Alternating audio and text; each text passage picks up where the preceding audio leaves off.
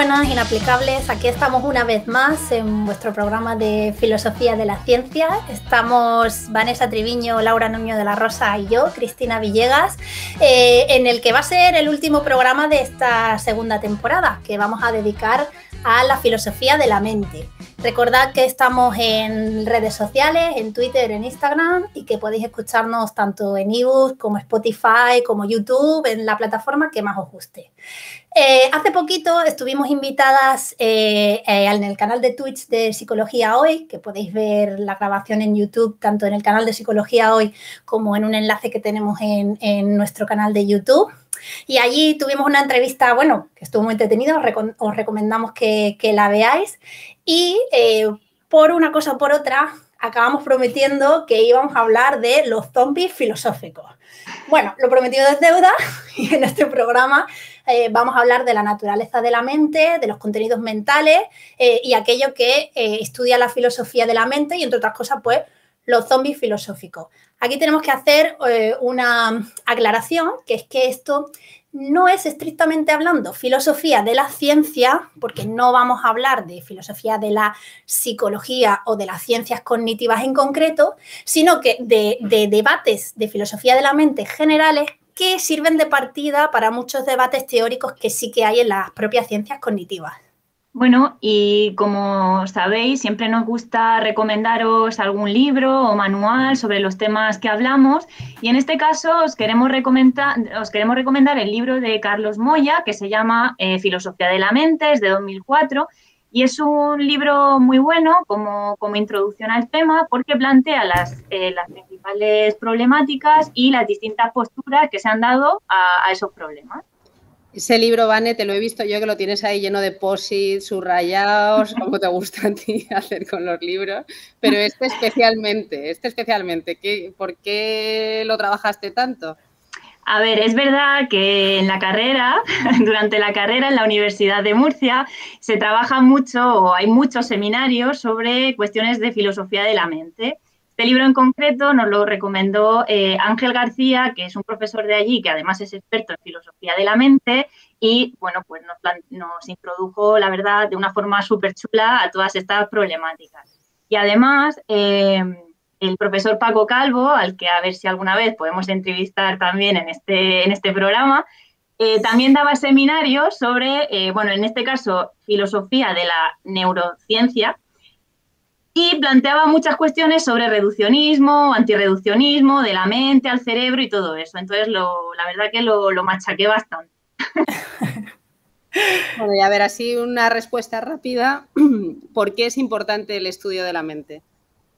Bueno, como respuesta rápida, eh, yo creo que una cosa que se puede decir es que tenemos que estudiar la mente para saber precisamente a qué le atribuimos mente y estados mentales, ¿no? ¿Qué cosas son las que decimos que tienen mente? Eh, por poner un ejemplo clásico, Descartes defendía que solo los seres humanos tenían mente o res cogitans y que el resto de, bueno, los animales no tenían mente y en ese sentido, al no atribuirles mente, pues él defendía que no podían ni sentir dolor.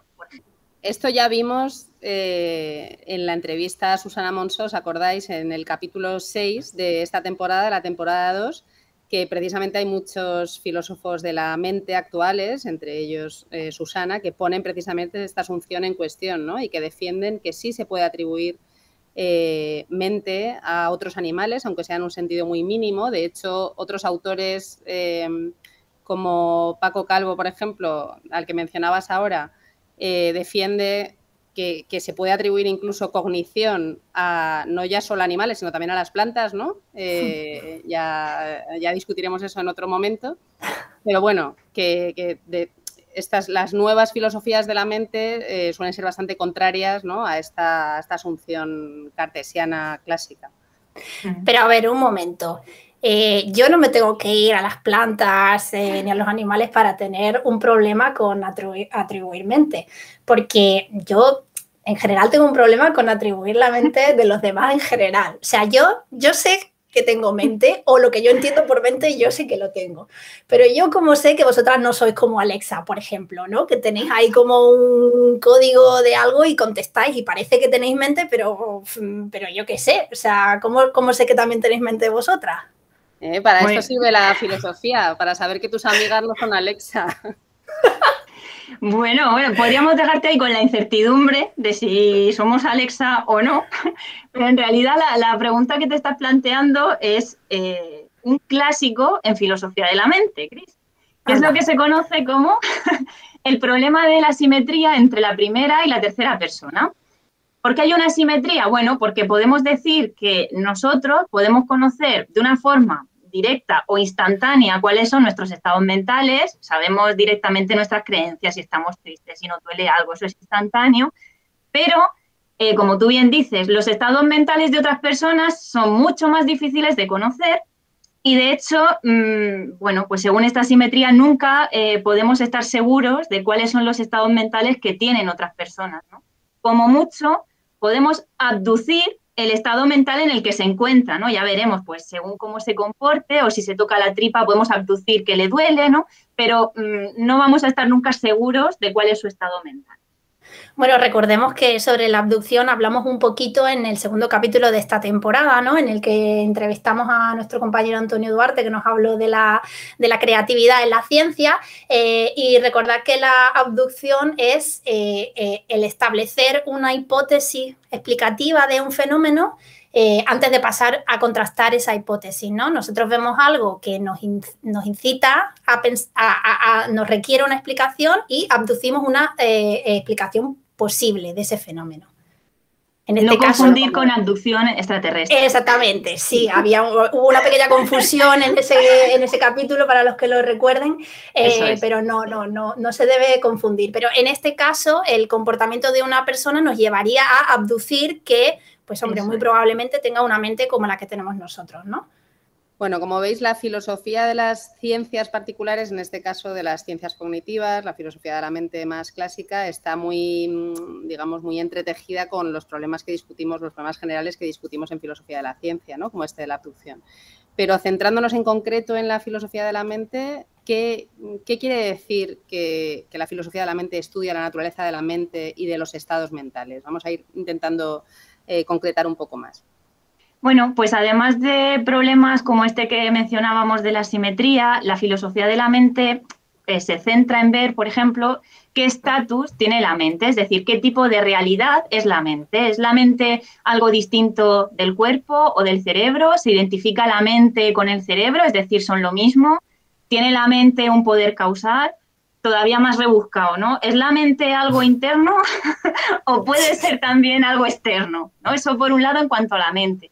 En cuanto a los contenidos mentales, pues se centraría en ver precisamente qué son o qué entendemos por contenidos mentales, pues creencias, deseos, sentimientos, emociones, pensamientos, y qué tiene todo eso en común eh, para poder decir que son estados mentales y no son otra cosa. Y a todo esto eh, también está el famoso o el problema eh, de la conciencia, ¿no? que se conoce como el problema especial dentro de la filosofía de la mente y que algunos filósofos como David Chalmers eh, han llamado el hard problem o el problema duro de la filosofía de la mente. ¿no? Ese es el, gran problemón. Bueno, Ana, aquí has introducido muchísimas cosas que vamos a tener que ir aclarando poco a poco, pero yo me he quedado con una que, que me, bueno, me sugiere muchas dudas. Eh, has hablado de que la mente, de si la mente tiene o no un poder causal. ¿Qué, quiere decir esto? Bueno, en realidad este es eh, otro temazo, ¿no? Eh, y es el problema que se conoce como la causalidad del contenido mental. Y es un clásico que aparece ya en Platón, ¿no? Platón no hablaba de mente, hablaba de, alma, pero bueno, es la misma idea. Y en su obra, en su diálogo El Fedón o sobre el alma, pone, bueno, van a condenar, van a, condenar a, Sócrates, ¿no? Y entonces quiere dar una explicación de por qué Sócrates acepta que, lo condenen, ¿no? Y decide no escaparse. Entonces él dice que eh, la causa que hace que Sócrates decida quedarse y someterse a juicio, eh, pues no es que sus articulaciones y su cuerpo pues lo tengan en esa posición ahí postrado y sentado, sino que su creencia de que está haciendo lo justo es la que le lleva a, o es la que es la causa de que decida quedarse. Entonces, en ese sentido, se entiende que nuestros contenidos mentales, como puede ser en este caso una creencia, la creencia de que es lo correcto que yo me quede y ser juzgado, es la responsable de que definitivamente acepte la condena y decida no escapar, en el caso de Sócrates, por ejemplo. Bueno, esto de interpretar la creencia de Sócrates como la causa de que no huya ¿no? y se quede sentado esperando la resolución de la justicia, daría para otros tantos podcasts donde aplicaríamos, podríamos aplicar distintos marcos interpretativos ¿no? sobre qué es la causalidad, los que vimos en los dos programas anteriores, ¿no? que tenéis ya dos partes sobre qué es la causalidad, causalidad 1, causalidad 2, eh, y podría interpretarse en el marco regularista, en el probabilista, en el de la teoría eh, de la causación como proceso, en fin, todos ellos eh, podéis hacer, podéis parar aquí y hacer un pequeño, eh, una pequeña proyección mental, ¿no? Pero todos estos marcos tendrían problemas muy serios para explicar, para dar cuenta de la conciencia como causa de una acción, en este caso de una inacción, ¿no?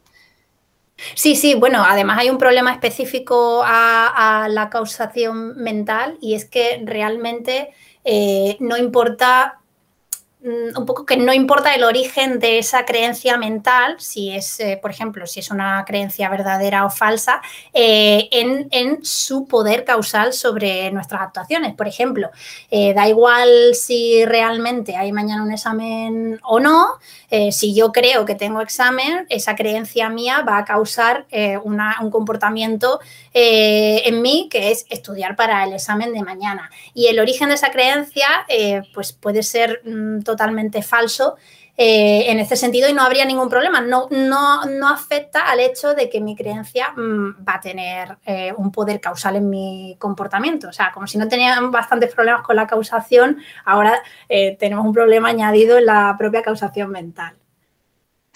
Vale, y por si fuera poco, esto, bueno, todo esto trae, al margen de todos los problemas que estábamos viendo en relación de qué entendemos con causa y cómo hablamos de causa mental, también guarda relación para los filósofos de la mente con el tema eh, de la simetría, ¿no?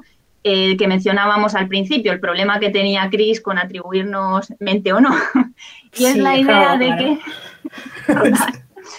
y es la idea de que eh, si efectivamente nuestros estados mentales generan o tienen un poder causal, entonces, atendiendo al comportamiento que observamos en otras personas, podemos conocer sus estados mentales, ¿no? O sea, si yo veo que tú vas a coger un paraguas, yo puedo establecer que tú tienes un estado mental, una creencia que es que va a llover, ¿vale? Es decir, a través de tu, de tu conducta, que es coger el paraguas, yo considero que tú crees que va a llover. ¿Por qué? Bueno, pues que la causa de que tú cojas el paraguas es que creas que va a llover, ¿no? Entonces, hay algunos filósofos de la mente que consideran que en este sentido eh, la mente de terceras personas sí que es accesible eh, a través del comportamiento, ¿no? A través de sus patrones. Eh, sí que es verdad que no todos los filósofos aceptarían esta postura, como, suele ocurrir.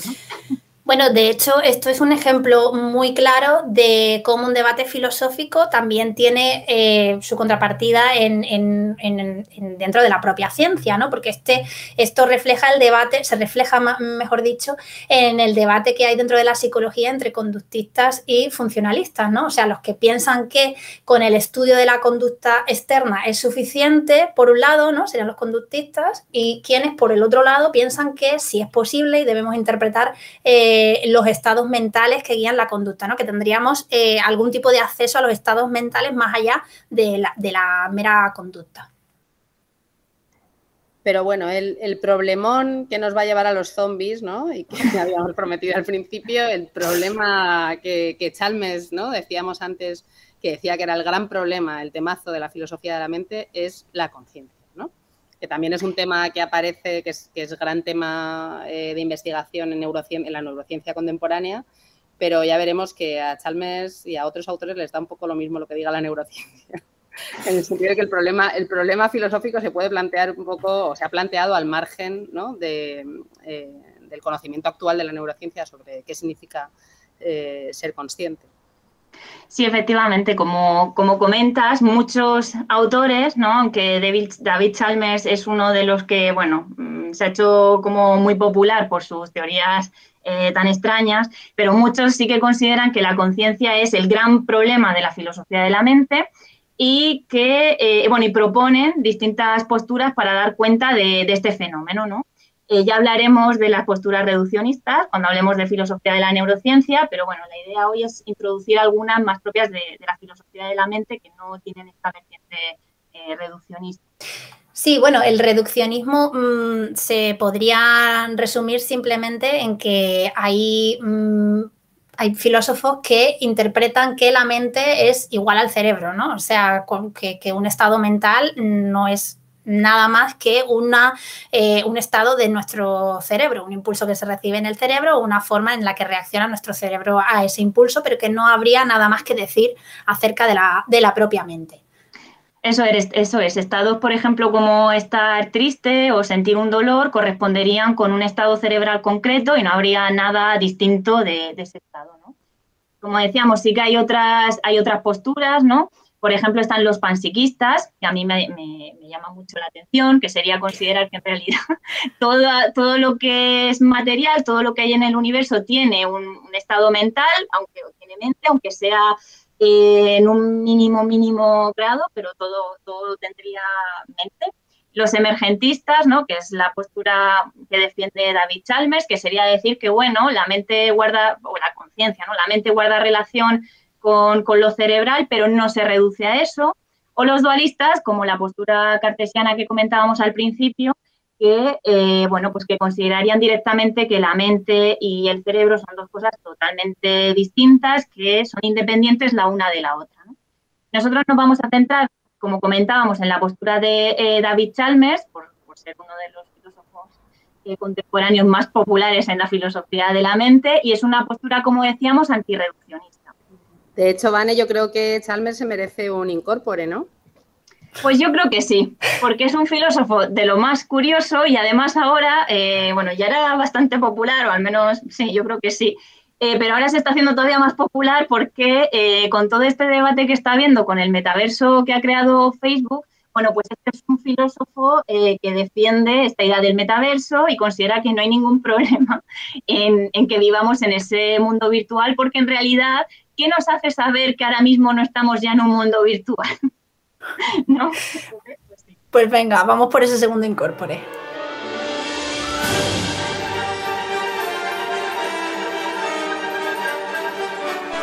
Incorpore.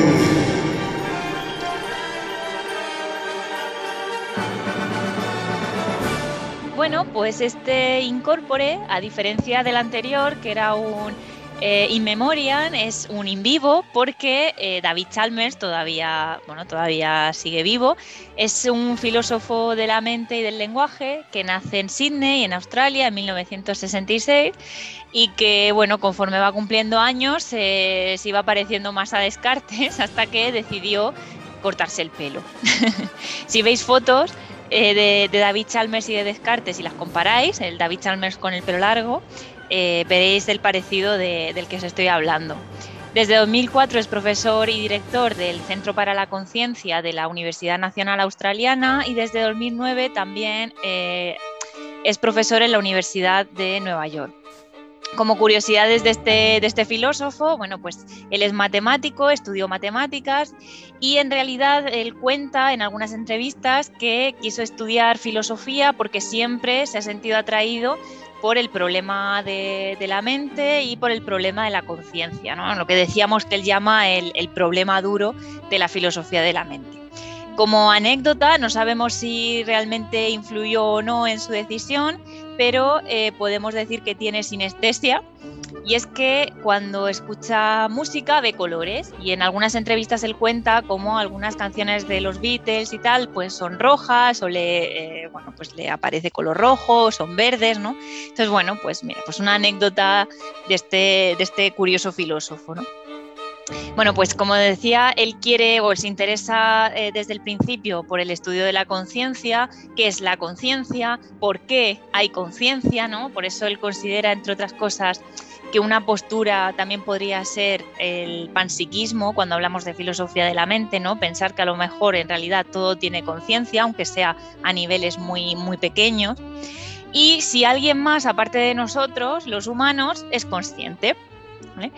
Eh, él cuenta que, eh, bueno, pues a pesar de estudiar matemáticas y tal, este interés filosófico le llevó a hablar con un profesor de filosofía para pedirle, eh, bueno, pues asesoramiento y él le comentó que quería estudiar la carrera para poder hacer el doctorado sobre este tipo de cuestiones, ¿no?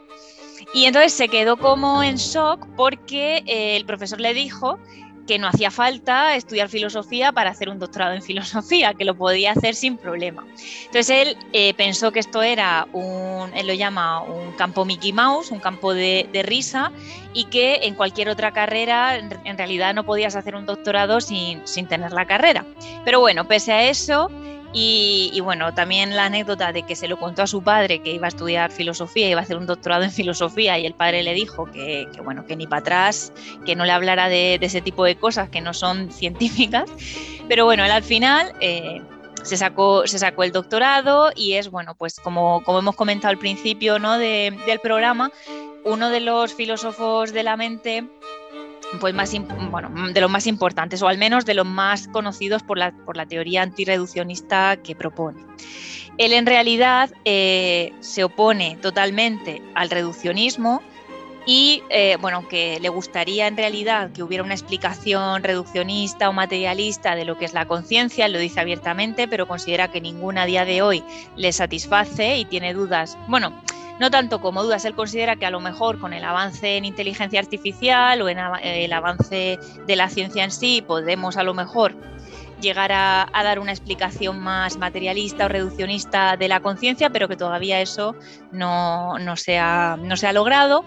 Y una de sus contribuciones, aparte de defender este antirreduccionismo, ¿no? es eh, bueno, el famoso argumento del zombie filosófico, que lo vamos a ver enseguida. ¿no?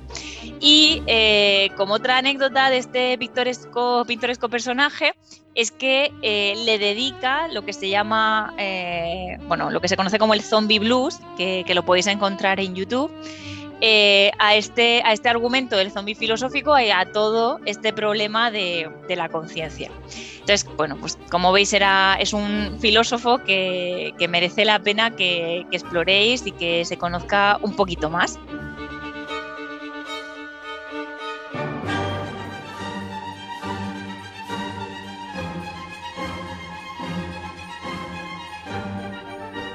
Bueno, vaya personaje, ¿no? Y Vane, que le llamas todo el tiempo David, que es tu colega o qué? De hecho, tú lo conociste en un congreso, ¿verdad? A ver, cuéntanos. Sí, a ver, yo lo considero, es verdad, yo lo considero totalmente mi colega porque os comentaba, lo llevo leyendo durante mucho tiempo en la carrera y durante la tesis doctoral, pero sí, os voy a comentar mi anécdota personal de cómo fue que lo conocí en un congreso. Eh, pues sí, yo estaba súper ilusionada porque íbamos a un congreso sobre, bueno, posturas antirreduccionistas y tal, sobre emergentismo. Y, eh, bueno, pues la emoción, ¿no? Cuando estás haciendo la tesis doctoral y vas a conocer a, alguien que estás leyendo, ¿no? Para ver que efectivamente tiene cuerpo y es real y no es un nombre. Entonces yo estaba súper ilusionada por, conocerlo. Y entonces me acuerdo, bueno, pues es cara, o sea, se le reconoce fácilmente, siempre lleva una eh, chaqueta de cuero, o sea, es claramente reconocible. Y yo me acuerdo que estratégica, él se puso en, primera fila, el congreso duraba dos días, ¿vale? Y él era uno de, de los ponentes. En concreto, él cerraba eh, el congreso, esto es importante, ya veis por qué. Entonces, él se puso en primera fila y yo me coloqué en diagonal hacia él simplemente para observarlo y saber que, jo, que estoy aquí con David Chan. bueno, pues, ¿cuál fue mi sorpresa? Que se ponen a, bueno, el primer día están, bueno, comienzan las presentaciones y él en primera fila eh, durmiendo, pero no durmiendo de es el típico filósofo que necesita cerrar los ojos para escuchar con atención, no. Durmiendo que una de las veces se le cayó un brazo, o sea, se le soltó un brazo y en otra se le cayó el móvil, o sea, durmiendo plenamente. un zombie filosófico claramente, o sea, yo alucinando. Digo, no puede ser, ¿no? Bueno, eso el primer día, pues no sé cuántas, imaginaros que fueron ocho charlas, ¿vale? Pues todas durmiendo. Y el segundo día digo, bueno, bueno, vamos a ver hoy qué tal se comporta mi amigo David. Yo, pues exactamente lo mismo, durmiendo, pero en primera fila. Yo, vamos, y yo tomando notas de todo y no me enteraba prácticamente de nada, no sabía él durmiendo que, que, se enteraba. Sí que es verdad que cuando terminaba la charla, las preguntas más inteligentes las hacía él. Eso también es verdad. Pues bueno, el último día que le tocaba a él cerrar, dar la plenaria que cierra, que, bueno, la que cierra el Congreso, eh, tío, dio una charla en la que hizo, antes de, de proponer su postura, un resumen súper detallado, explicando todos los argumentos, todas las respuestas que le habían dado durante cada charla de todos los ponentes que habían presentado antes que él todo. Bueno, claro, y como dijo este. Tiene una conciencia, tiene una conciencia distinta. bueno, yo, tengo que decir que desde ese día para mí es, una, o sea, para mí es un divo. O sea, es genial. Yo no sé cómo puedes dormir y enterarte de todo y ser capaz luego. Lo que él diga, lo que él diga sobre la conciencia. Claro, o sea. Te lo, no sé. te lo tatúas ahí, lo llevas tatuado. Madre mía, ¿no? O sea, es que, bueno, alucinante, ¿eh? Alucinante, eso hay que verlo. Eso hay que verlo. Y, para esta persona que tiene un, acceso privilegiado a lo que es la conciencia, para, él, para él, ¿qué es la conciencia? ¿no? ¿Qué es lo que, según él, la vuelve el gran problema de la, filosofía de la mente? Para él es un problema. Estaba pensando. Que claro, aquí es donde la biografía y la filosofía se unen, ¿no? claro, no, Yo iba, a decir antes que ah, para, para ir entrando, seguir entrando en materia, eh, explicar un concepto que, se usa mucho en filosofía de la mente al hablar de la conciencia y es la noción de los qualia fenoménicos, que es un término que introdujo eh, Frank Jackson. Y los qualia hacen referencia a la forma en la que cada persona experimenta los contenidos mentales que tiene, ¿no? En el sentido de que no es solo que tengamos contenidos mentales, como por ejemplo los colores, ¿no? sino que además sabemos que los tenemos y la forma en la que experimentamos esos eh, contenidos mentales eh, puede ser distinta a cómo los experimentan otros. ¿no? O sea, nuestro eh, estado mental de rojo no es idéntico en todos los seres humanos, sino que mi qualia, la forma en la que yo lo veo, puede ser distinto del, del qualia de la que lo ves tú, vamos, o cualquier otro contenido mental. O sea, que los qualia refieren al ámbito mm, de lo subjetivo, ¿no? No es eh, un estado, mm, el estado mental, en el sentido de que podemos tener más o menos el mismo estado mental, sino específicamente cómo lo sentimos cada uno, cómo percibimos ese estado mental cada uno, ¿no? Eso es, igual como por ejemplo con el dolor igual se ve más claro, ¿no? La forma, siempre, siempre decimos, ¿no? Que la forma en la que a ti te duele algo puede ser muy distinta de la forma en la que le duele a otra persona porque tengamos más sensibilidad al dolor o simplemente lo experimentemos de una forma distinta, ¿no? Pues efectivamente todo esto que estáis diciendo, eh, todo este mundo subjetivo que implican los qualia es lo que lleva de cabeza al pobre David. Eh, efectivamente, él está buscando argumentos que traten de explicar o que, que, den cuenta de por qué esa, esa parte tan subjetiva no se puede reducir, ¿no? Y él rechaza que, cualquier, que las posturas eh, reduccionistas expliquen todo ese elemento subjetivo que implican los qualia y que forma parte de, la conciencia. O sea, eh, con una visión reduccionista no podríamos, por ejemplo, explicar que tuviéramos, que, que, viéramos los colores de forma distinta cada uno, ¿no? Hemos mencionado antes eh, que, yo podría a lo mejor tener una noción de rojo distinta o una percepción del rojo distinta de cómo lo podéis tener vosotras, por ejemplo, ¿no? Y esto es eh, irreducible, es una cuestión subjetiva que no... Oye, pero entonces, eh, ¿qué pasa con los daltónicos? ¿Cómo podemos saber que hay personas daltónicas que ven los colores de otra manera?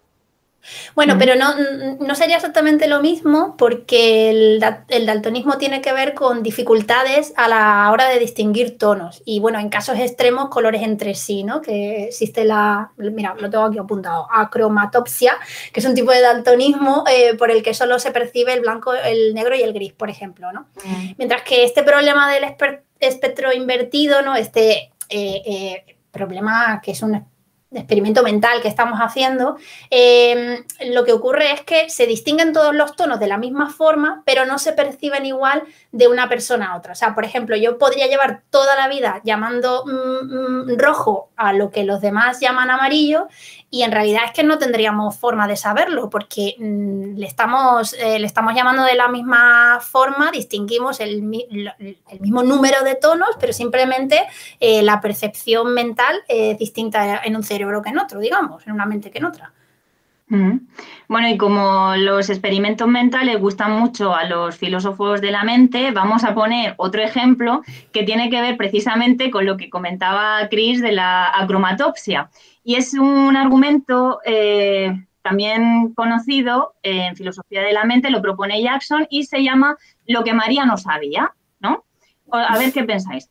Eh, María es una física que tiene acromatopsia, es decir, eh, bueno, ve todo en blanco, lleva toda su vida viéndolo todo en blanco y negro, ¿no? Pero es una, bueno, es una estudiosa del color rojo, ¿vale? Ella estudia todo sobre el color rojo, la longitud de onda, todo lo que podamos imaginar, ¿no? A nivel físico sobre eh, el color. Eh, pero ella no lo puede percibir, ¿vale? Porque solamente ve en blanco y negro de repente un día pues se da cuenta de que no es que llevara toda, toda la vida viendo en blanco y negro, es que tenía que salir de esa habitación en la que estaba trabajando, donde todo es así muy eh, eh, sin color, y abre la puerta y de repente hay una habitación roja y percibe rojo. Entonces la pregunta es, eh, ¿realmente sabía María todo acerca del color rojo o cuando lo percibe sabe algo distinto a todo lo que sabía a nivel físico? Yo no sé. Eso tiene, eso tiene respuesta, ¿vale? Sí, sí, los reduccionistas le dan una respuesta a eso y que tiene que ver con, eh, bueno, con la imaginación, ¿no? Habría que ver qué imaginación tenía María cuando estudiaba el color rojo, porque a lo mejor sí que se lo podía imaginar, aunque no lo estuviera percibiendo. Pero bueno, el, argumento de los, de los emergentistas, ¿no? El argumento de los antirreduccionistas, más en general, es que eh, hay algo más que de lo que la física no se ocupa, ¿no? Y de lo que la física no puede, no puede dar cuenta.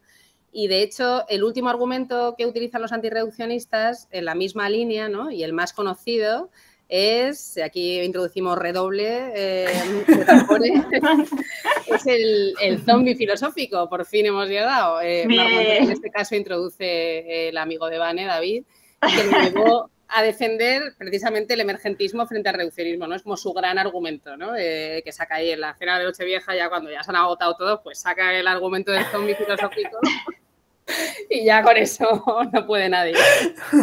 Bueno, pues cuéntanos, Vane, ¿qué, es un zombie filosófico? ¿Es, un filósofo que come cerebros? Eh, bueno, eso es de lo único que se alimentan, ¿no? Los filósofos.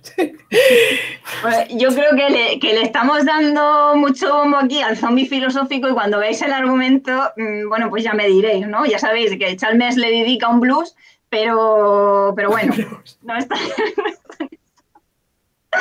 Vale, pues a ver, os voy a presentar como las premisas ¿no? del argumento. Me parece muy fuerte que Chalmers, o sea, que David, perdón, eh, componga canciones a sus propias ideas, ¿no? O sea, a mí me parece genial. O sea, cantar tus argumentos me parece bestial. Ya os digo que para mí es brillante, o sea. Sí, sí. A ver, pues os voy a. Seguramente también. Sí, tiene pinta. Os voy a poner. Que es de los que se dedican las charlas a sí mismos, ¿no? De estos filósofos. Sí. A los que le gusta escuchar su voz. Se lo dedico. In memoria. Sí. A ver, pues os voy a presentar los, las premisas y la conclusión. Voy a bueno, voy a dar alguna pincelada ¿no? de, algún problema que tienen las premisas, todas son problemáticas, pero ya no sé si por cuestión de tiempo podemos profundizar en todas, ¿no? A ver, yo la voy a ir, Venga, eso, yo la voy planteando y a ver qué me decís. Premisa número uno. Podemos concebir los zombies de forma coherente. Os explico esto. Eh, viene, a, viene a decir que es concebible, es consistente pensar que pueden existir, eh, bueno, pues personas que sean idénticas a nosotros, pero que sean zombies en el sentido de que no tienen esta parte de conciencia o esta parte subjetiva de la que estábamos hablando, ¿no? Actúan exactamente igual, responden exactamente igual a los, a los estímulos, pero esta parte subjetiva no la tienen, ¿no? Por eso son zombies, no porque coman cerebro.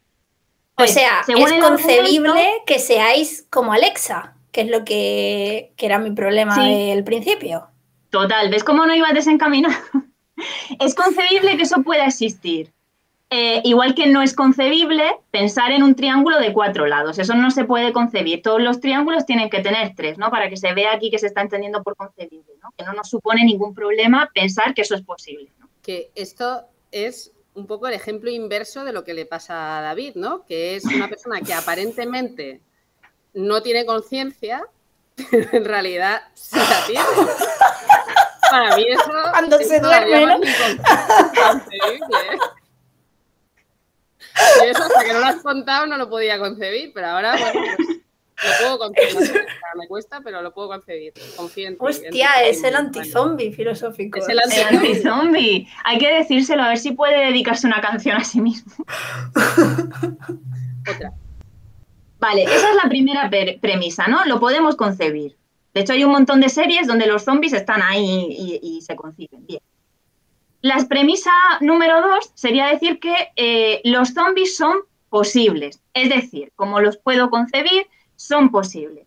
¿Qué quiere decir eh, que es posible? Bueno, que podrían existir porque mm, a nivel de realidad, es decir, a nivel metafísico, no hay ninguna ley ni nada que impidiera que este tipo de yo Alexa eh, existiera, ¿vale?